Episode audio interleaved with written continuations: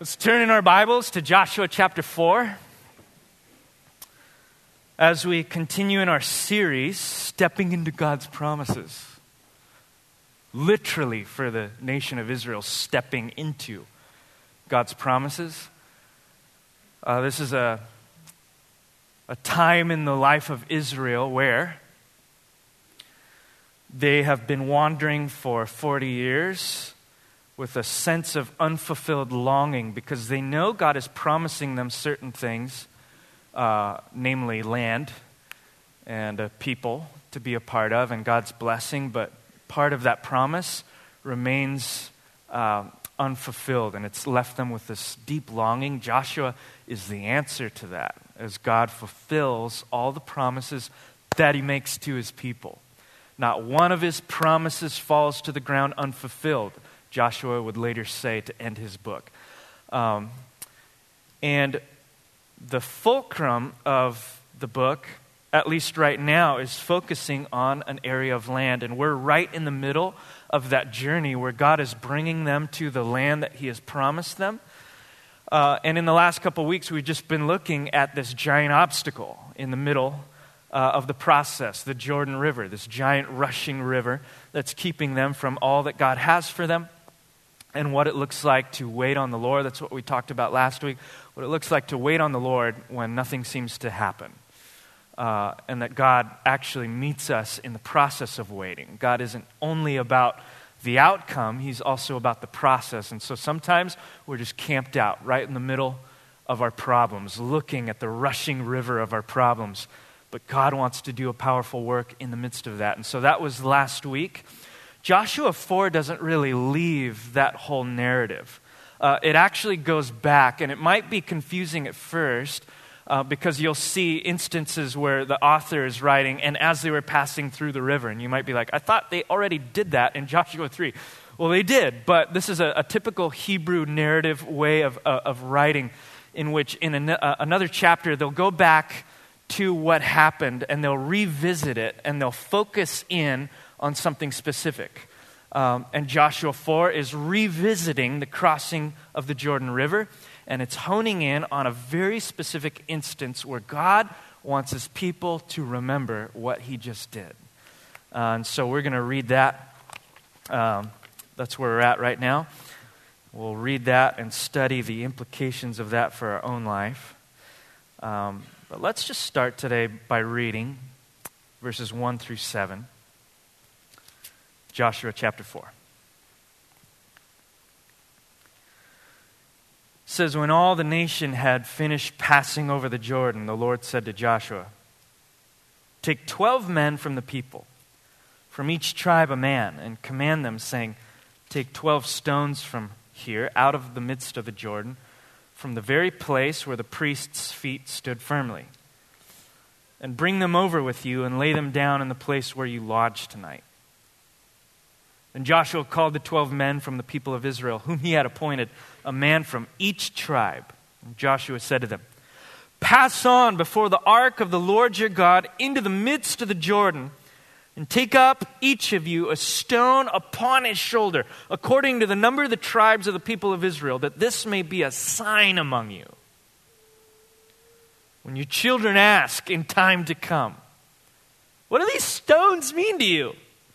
Then you shall tell them, Oh, the waters of the Jordan were cut off before the ark of the covenant of the Lord. When it passed over the Jordan, the waters of the Jordan were cut off. So these stones shall be to the people of Israel a memorial forever. This is the word of the Lord. Heavenly Father, we, uh, we thank you for moments where you cause your people to slow down, stop, and remember.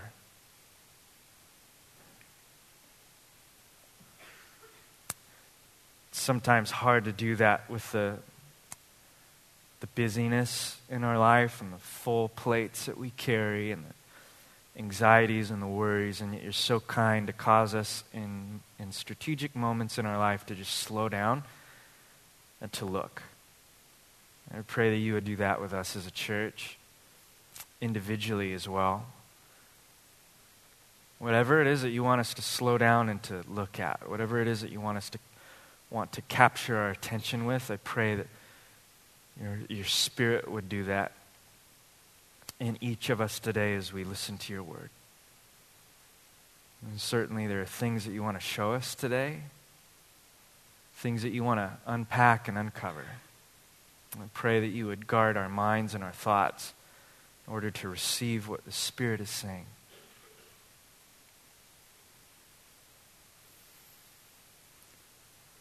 Pray this in Jesus' name. Amen. In the fifth century BC, there was a Greek poet and lyricist by the name of Simonides. Awesome name. Simonides was a professional orator. He was often commissioned to give poems. Awesome career.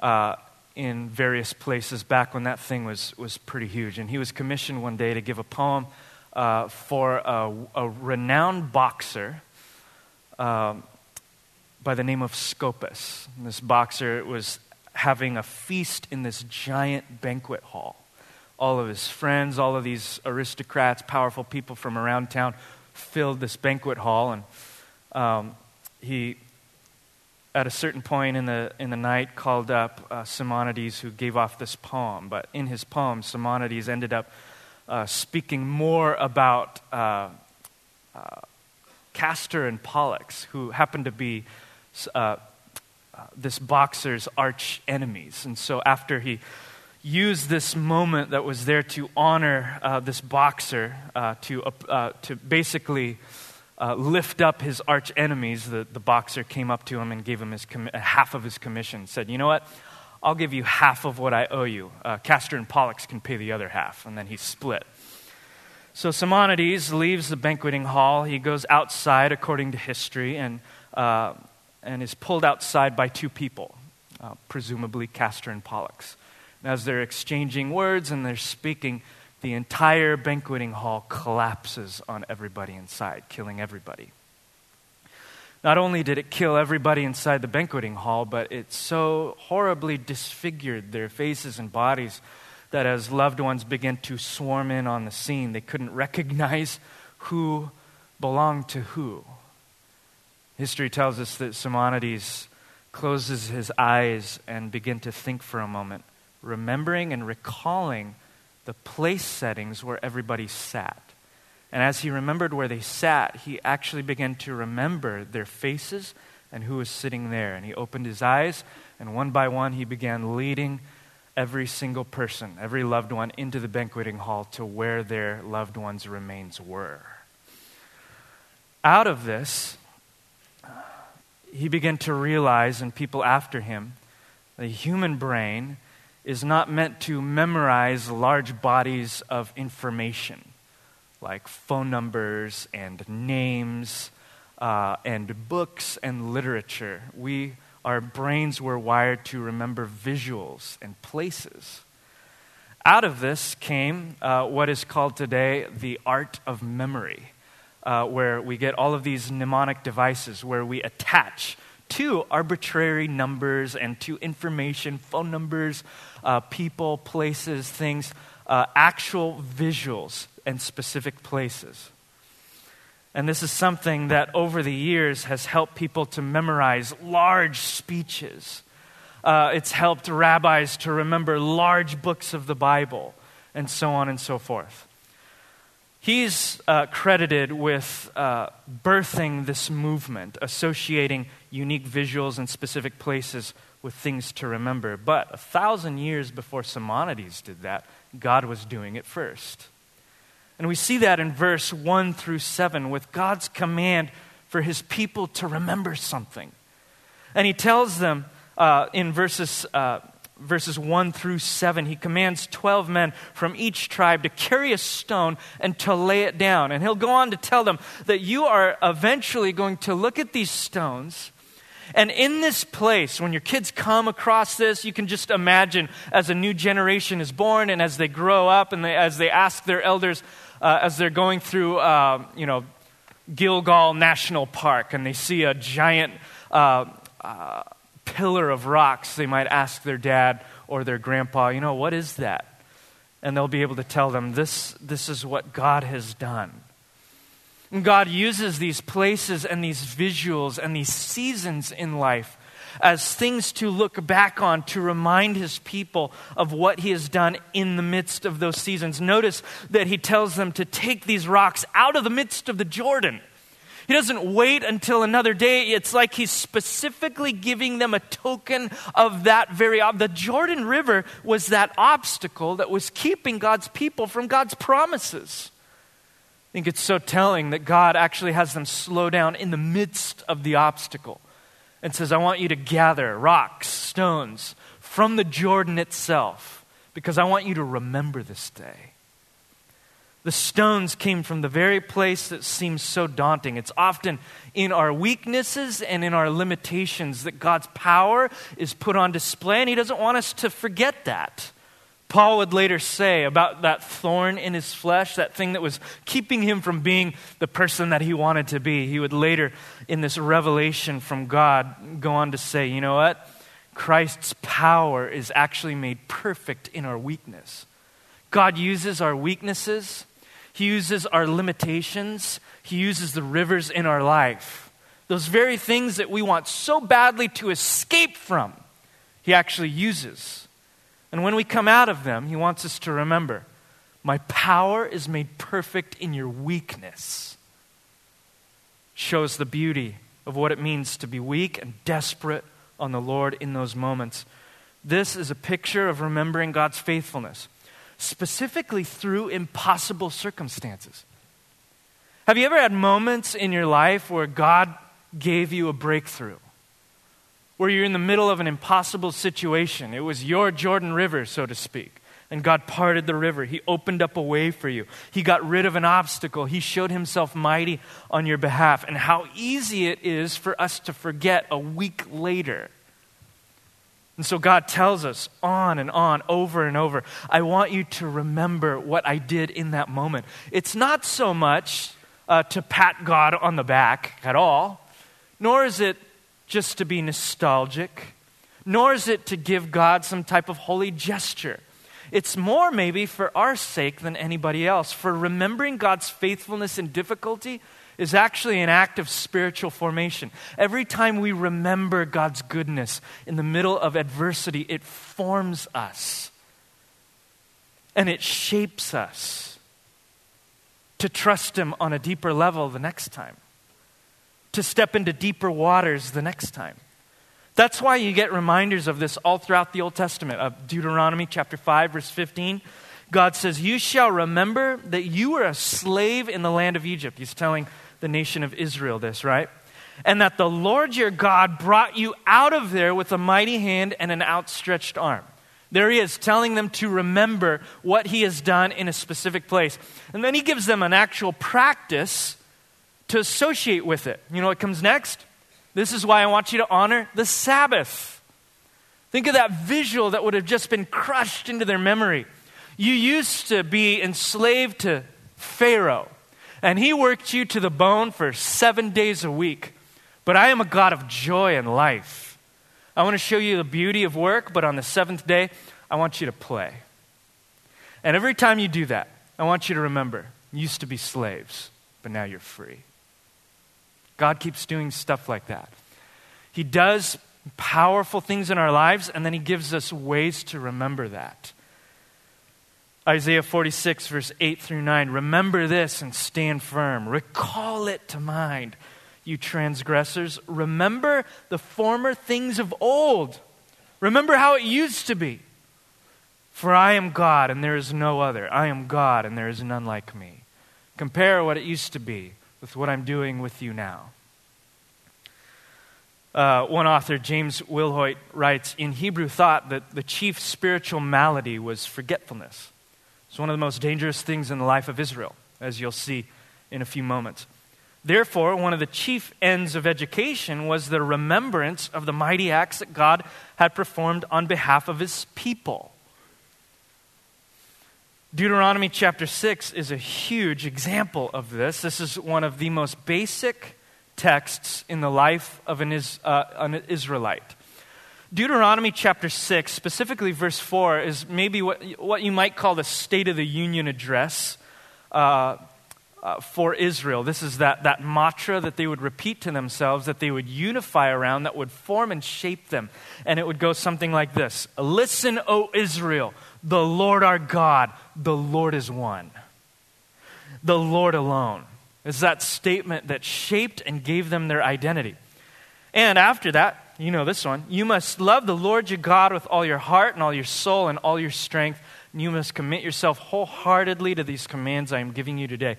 Uh, what Jesus would later describe as the greatest commandment in the entire Bible. So, their identity based on God's identity and the greatest commandment coming out of that. Just extremely important, right? But look at what he does after that. He says, Repeat them, repeat this again and again to your children. Talk about them when you're at home and when you're on the road and when you're going to bed and when you're getting up.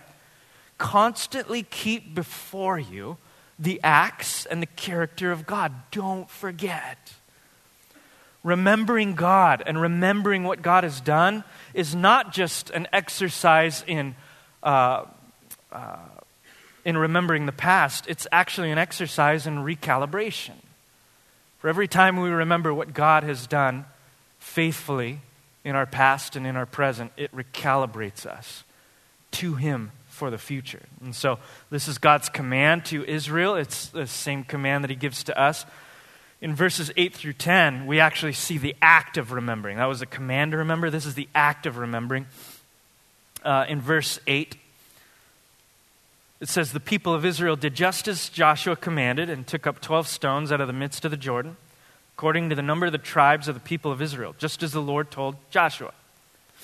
And they carried them over with them to the place where they lodged and laid them down there. And Joshua set up 12 stones in the midst of the Jordan, in the place where the feet of the priests bearing the ark of the covenant had stood, and they are there to this day. For the priests bearing the ark stood in the midst of the Jordan until everything was finished that the Lord commanded Joshua to tell the people, according to all that Moses had commanded Joshua. The people passed over then in haste. Couple things. You see 12 men carrying stones. And then you see in verse 9, Joshua, it seems as though the stones that the, uh, the 12 men carried, Joshua then assembles into a pile. And then they will take that pile and later do it again. But it is this combined participation of many different people that I want us to really hone on. It's not just Joshua putting up a, a pillar of rocks. It's not even just 12 men and Joshua, but 12 men representing every tribe. This is an act being done by the entire congregation, it's corporate. God calls us to do things together. There's things that we're called to do individually, but there are a lot of things that God calls us to do together. There seems to be an importance attached to the doing of things together. It's not just something that we fill the week with, but it actually has a purpose in these organized rhythmic practices and routines. These organized things that we continue to do over and over and over. Uh, there's a unfortunate sentiment in today's world, uh, in the corporate world, but also in the uh, spiritual world that says something like this Organi- uh, Organized religion is bad, and personal spirituality is good. Ever heard that one before? Anything organized or institutional, bad. Personal spirituality and autonomy, good. I would argue that from the scriptures, both of them are actually good and needed, and both of them can actually be abused as we let them be. Personal spirituality is good. God works in every single individual person's life. But there comes a point in time where we need from one another the life that God gives. I need you in my life. And you need each other. And the more people there are that need one another, the more we need a shared uh, belief system and value system and practices that we all have in common. That's its mo- at its most basic nature, what an institution provides. Mark Sayers, a great author on uh, the intersection of culture and the church, writes this. It says, Institutions, at their most basic level, are just beliefs and ethics enfleshed. It's the things that we believe and we share in our minds actually being put into practice. He goes on to say, they bring ideas down from the ether and ensure that the, uh, from the ether and ensure that they are operating within the actual life of a community. So this is how the things that we value, the things that we believe, from the spiritual gifts to the resurrection of Jesus Christ to the goodness of God, the values that we have, like shared meals and testimonies and uh, hospitality and so on. These are how the shared practices like uh, giving and receiving and ministering, all of those things are, well, shared. An illustration of this uh, is back in 2004 when a large Asian tsunami hit uh, Aceh in Indonesia over 167,000 people died. But on the island of Simeulue, just off of Aceh, only seven people perished. Just right by. Only seven versus 167,000. Why? It's because of a little institution in that little island by the name of Shmong. Everybody say Shmong. Shmong. Shmong is a storytelling tradition and a storytelling institution that moved from generation to generation. It kind of goes like this Every song story that you would tell to your kids would end with a warning. And the warning goes like this If a strong tremor occurs, and if the sea withdraws soon after, run to the hills, for the sea will soon rush ashore. The end. Good night. it's actually kind of creepy when you think about it. It's like when I first learned that, uh, that, that nursery song, London Bridge, was about the bubonic plague. I was like, oh, that's so horrible. I'm not singing that to my kid, you know. But whenever the tremor occurred, the people in that village instinctively knew what they were supposed to do. And it ended up, ended up saving thousands of lives. Can you imagine what would have happened if they did not treat that as a habitual practice with seriousness? If they just turned into themselves and say, it's just about, you know, this society is just about me. Just going to do things my way. And they were not intimately connected and accountable to other people through a series of shared practices and values.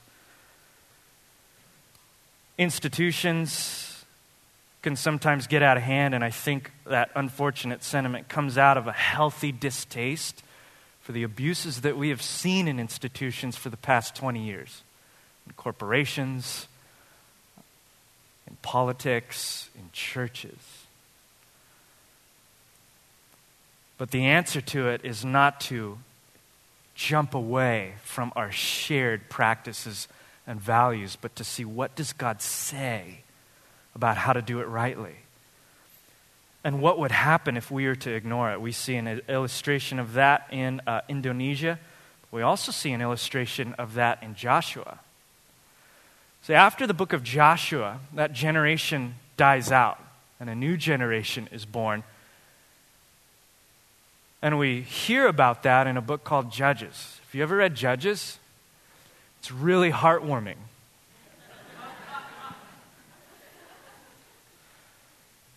It's probably one of the most disturbing books in the Bible to read, hard to read. It's full of sexual assaults and violence. It's full of idolatry and lawlessness. It's full of anarchy. It's full of lostness and brokenness without any seeming hope on the horizon. Of course, there is, comes later. But at the beginning of Judges, to open up uh, the book of Judges, we're told why that all occurs. And listen to this Judges chapter 2, verse 10. After that generation died, which generation? Joshua, the one that just entered into the land, that got everything handed to them on a golden platter by God because of their faith and because of his grace and power and faithfulness to carry out those promises. They made it. And yet, one generation later, that generation died, and another generation grew up who did not acknowledge the Lord or remember the mighty things he had done for Israel. Biblical authors are trying to tell us remembering what God has done is not a small gesture. Not only does it shape you to become the person that God wants you to be, not only does it honor God in the sight of the nations, but it is intimately tied to your future success. Without an understanding, uh, without a remembering of God's faithfulness, you will go into the future not trusting in Him at all. We see this on a giant corporate level. There is a reason that we are together. There is a reason that we gather, that uh, Israel assembled, and that the body of Christ has been assembling century after century. Now, the church is not this building that we're in. The church exists Monday, Tuesday, Wednesday, Thursday, Friday, Saturday, and Sunday, and any other days that I'm missing. But one of its expressions is to periodically come together. This is one of those expressions. Home groups might be another expression. Monday night might be another expression. There might be uh, more informal expressions where you get together over uh, shared meals and talk about the Lord. But so important to gather together, to remember that God exists, that He is on the move, that His kingdom is expanding, that darkness is being thwarted, and that we are on a winning team. This begins to shape and form how we then go out back into the world and approach our coworkers and our family, our loved ones, our friends, our enemies, our trials, our limitations, our Jordan rivers. It's important to remember God individually, but we also see it's important to remember God together. So that's why the apostles would later write, uh, for example, in Hebrews chapter 10, let us, excuse me, Verse 23 Let us hold fast the confession of our hope without wavering, for he who promised is faithful. Let us consider how to stir one another up to love and good works, not neglecting to meet together, as is the habit of some, but encouraging one another, and all the more as you see the day drawing near. It's almost as if we're sent out on mission to experience the indwelling power of Jesus Christ for ourselves and to share that with others. But there are also moments where we come together to be inspired by the faithfulness of God. And it comes out in so many different ways when we read the Bible and share stories of God together. It could be uh, recalling together missionaries that are being supported by people within the church uh, who are doing stuff on the other side of the world we see God's kingdom enacted and we rejoice. It's hearing testimonies, like what some of you are going to do uh, tomorrow night, or some of you do in, in home groups dur- uh, during the week. You're recalling God's faithfulness, and it is spurring you on, it is reminding you God is always faithful to his promises. It's even in small things like singing songs together. When we are together singing songs about who God is and what he has done and, you know, I can do that in my car. You know, I can bump, you know, worship music in my car, and it has a, a, a particular effect on my spirit, which is good.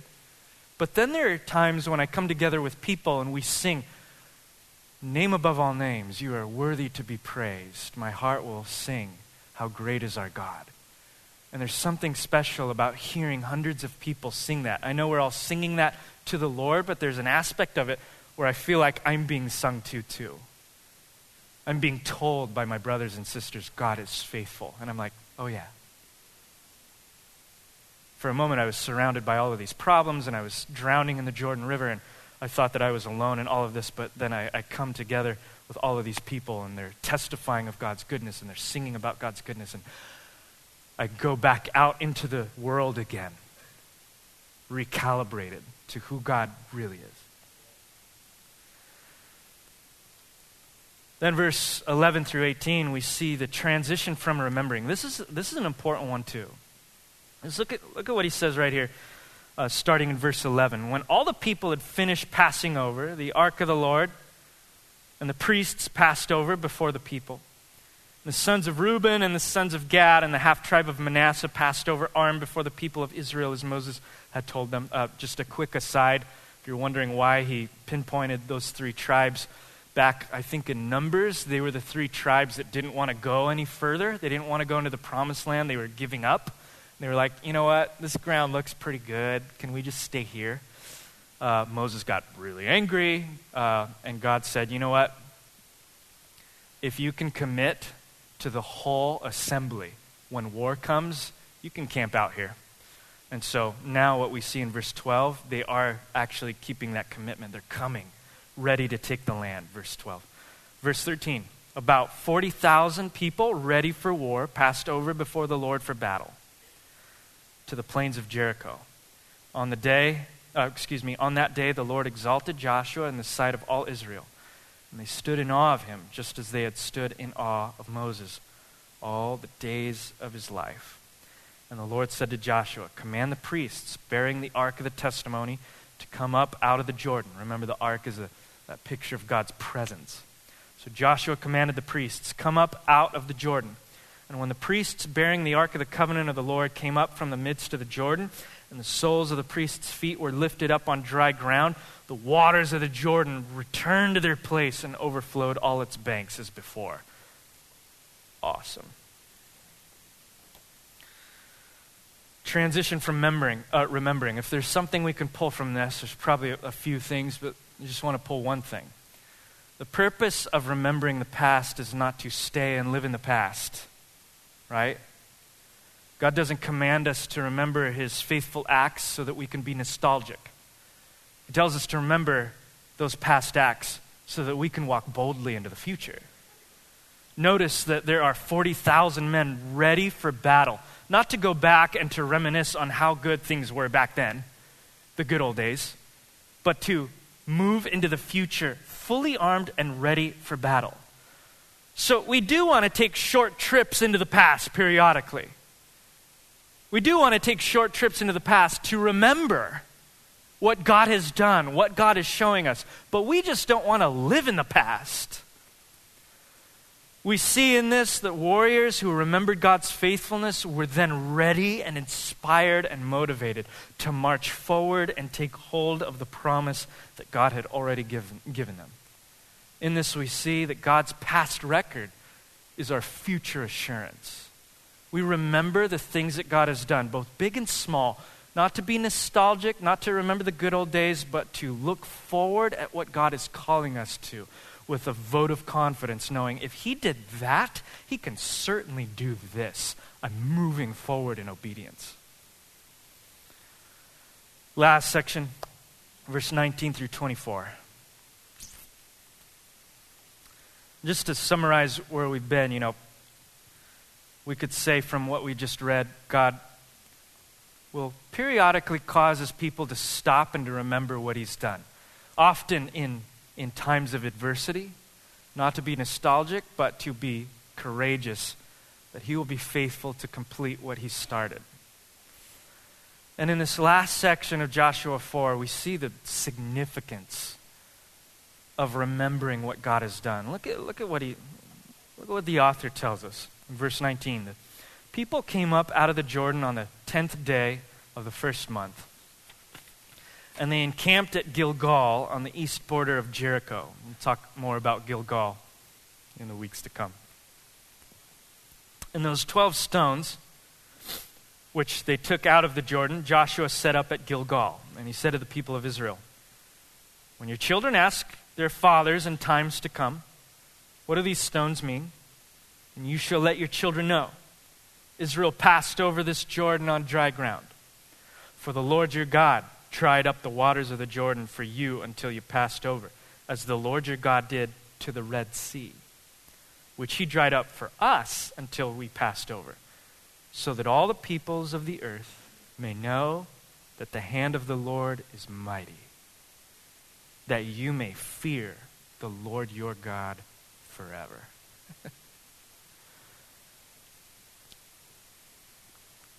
Israel is now setting up these stones in a final pillar at Gilgal with instructions to teach other generations. This is just discipleship. Part of discipleship is to hand down that which God has done.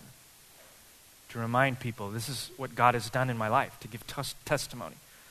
But what exactly are they testifying about? Now, we've, we've already seen how they're speaking and they're remembering how God has been faithful in the moment, right? We were stuck on this side of the river, and now we are on the other side of the river, and God moved the river so that we could do that. Amazing. And certainly for you and I, we can look back throughout the days and weeks and see instances where God has moved. But God is also linking this act of remembering to a bigger part of the story. He's pulling us out of those little moments, our little bubble that we live in with all of its problems, to a bigger overarching story. Look at verse 19. It says, The people came up out of the Jordan on the tenth day of the first month, and they encamped at Gilgal. Where have you heard that before? The tenth day of the first month.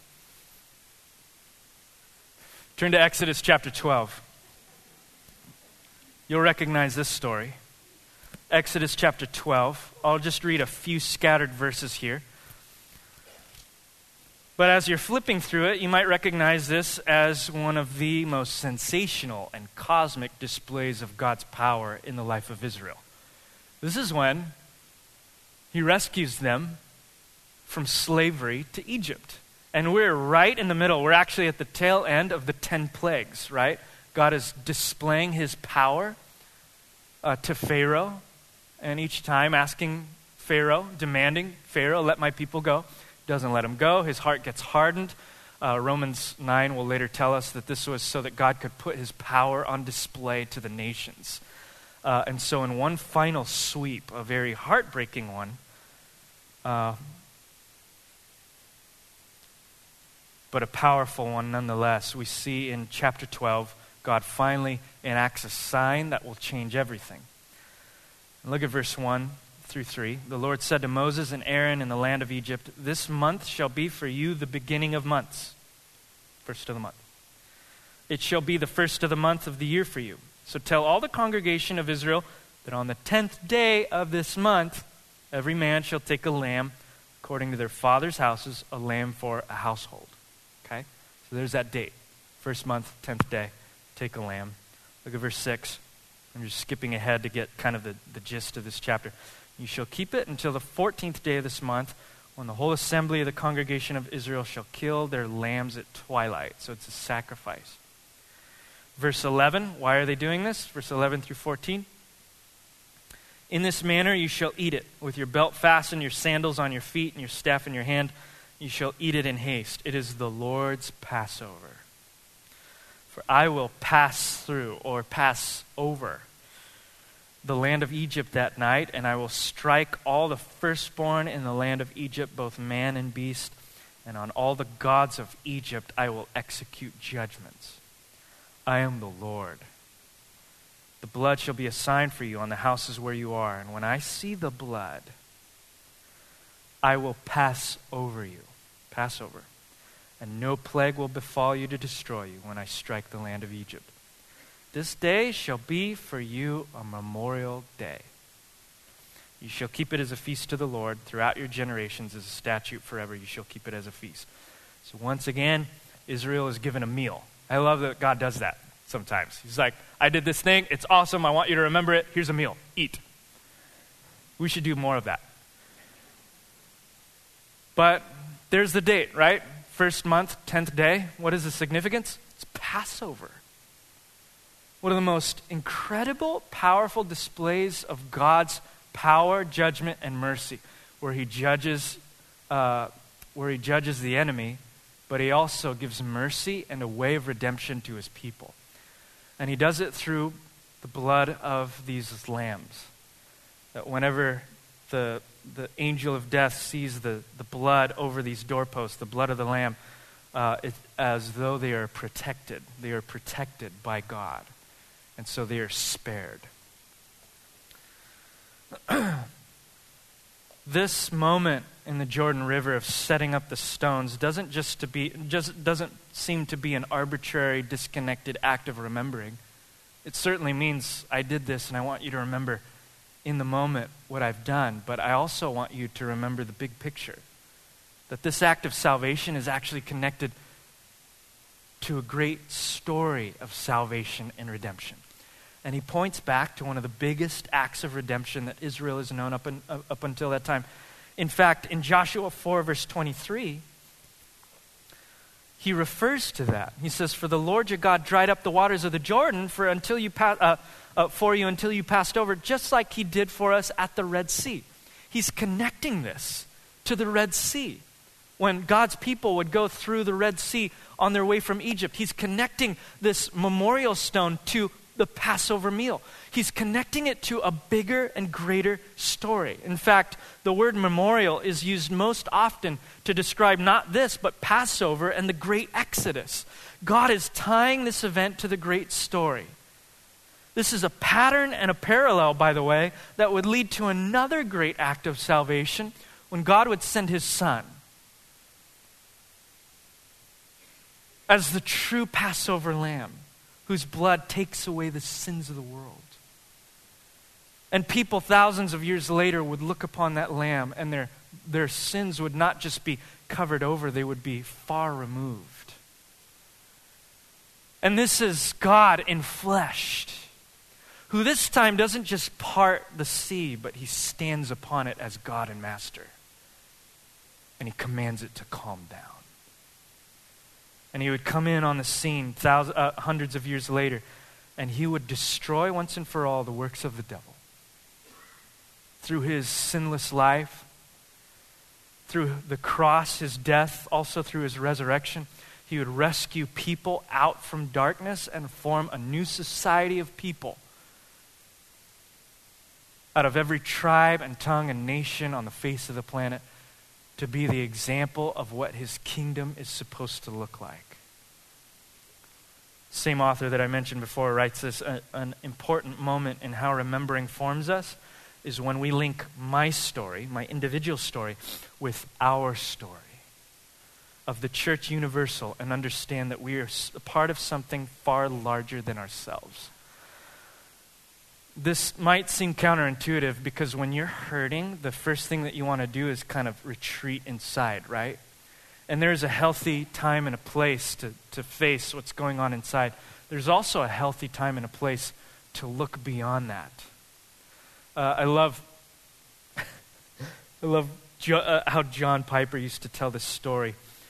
He would put it this way. He'd say, you know, uh, to put it in a, another manner of thinking, when you go to uh, you know the Swiss Alps and you look at the vast mountain terrain, it's not to feel significant about yourself. Or we put it in another way, he'd say when you uh, when you look down at the gaping uh, expanse of the Grand Canyon, when you look in the middle of the night, you know, through a telescope or in a clear night on the mountains at the stars, you don't leave that situation feeling like you're at the top of the world, right? You don't look at those things and experience those things to feel significant. You don't look at the stars and say, I am amazing. You actually feel smaller and less significant. And in a very counterintuitive way, that's actually healing. Because I don't know about you, but part of me wants to know that I'm truly not the center of the universe. I pretend like I am, but deep down, I'm, I'm glad that I'm not in charge of the world. I deeply hope that there's something or someone out there that transcends my limitations. And I look at the stars and I say, yeah, he's out there. In the same way, when we remember God's faithfulness, it should cause us to look out at God's faithfulness universally. The story of his kingdom that is being woven together causes us to say, not just God is fixing my problem right now, but He's doing far more beyond anything that I could possibly imagine. And when I look at His expanding kingdom throughout the planet, I'm given hope even for those little things that I'm dealing with right now.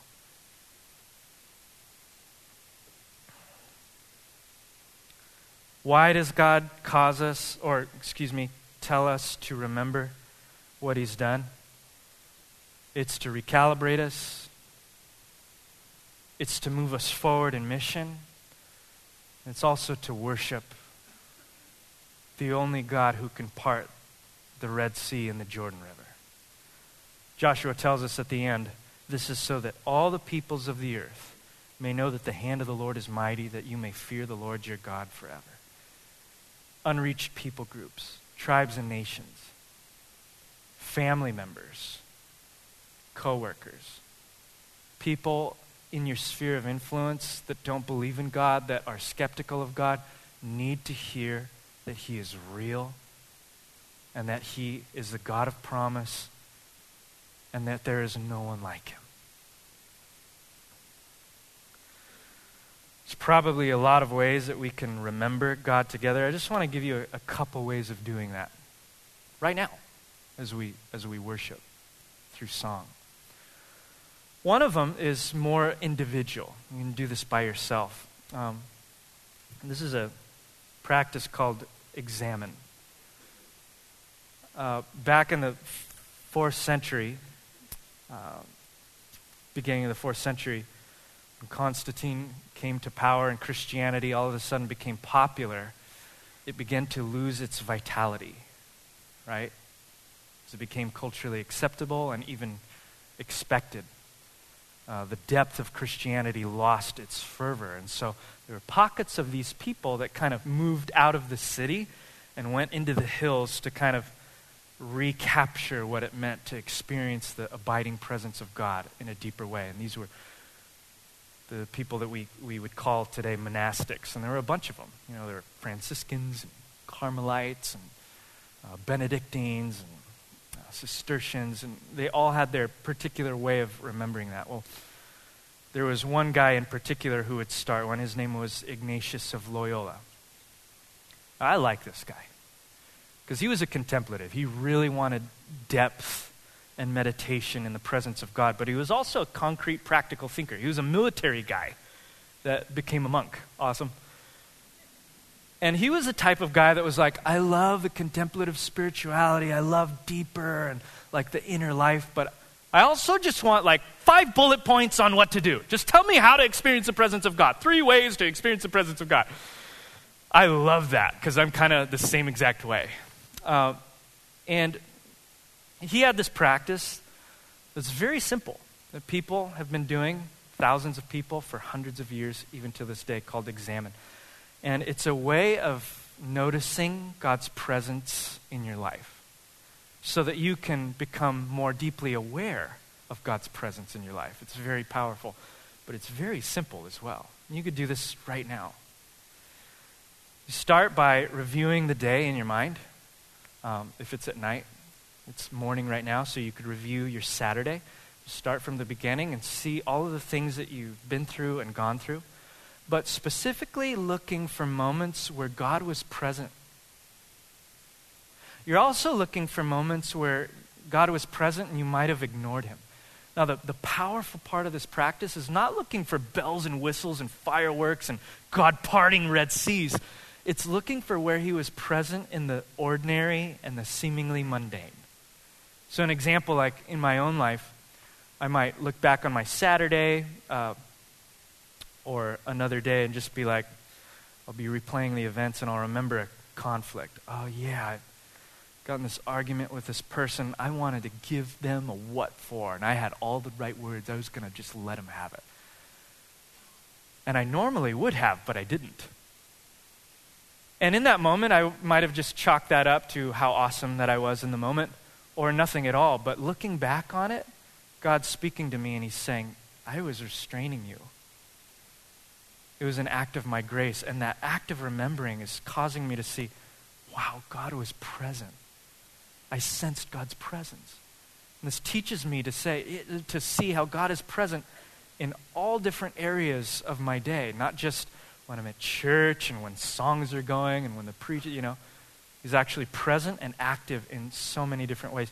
But it might be that in that moment, I actually said all of those bad things. Like, oh, I missed it. You know what? I think I felt that restraining in my heart. God was trying to do something in me, and I blew it. And from there, I can learn God, what, what were you trying to teach me? What was going on in my heart? You, you, you look at your emotions and you pay attention to what you were feeling in that moment because God speaks so powerfully through them. And that's all you do. You just replay the day. You see where God might have been present and maybe where he was present and you might have missed him. You thank Him for His presence. You receive forgiveness for where you were negligent. You move on to the next day a little more aware of how God is present in your life. Here's a second and final way, and this is one that we can do together it's the Lord's Supper. That Passover meal would later point to Christ's death as the true Passover lamb. And Jesus, God, as He often does, gives us a meal to remember it. It says in Matthew 26 Now, as they were eating, Jesus took bread and blessed it and broke it and gave it to the disciples and said, Take, eat, this is my body. And he took a cup, and when he had given thanks, he gave it to them, saying, Drink of it, all of you, for this is my blood of the covenant, which is poured out for many for the forgiveness of sins. And Paul would later say, Every time you eat of this bread and drink of this cup, you are announcing the Lord's death until he comes again.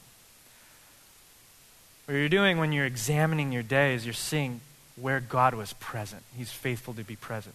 When you take of the bread and cup, you're, you're, you're, you're, you're seeing that He's not just present with you, He actually decisively destroyed the works of the devil and set you free. When we come together like this, we're remembering that so that we can move forward with God's faithfulness as our banner, that the world may know that there is a God and that he has come to set the lost free. Heavenly Father, I ask right now that as we uh, spend some time in your presence, singing and reflecting and praying,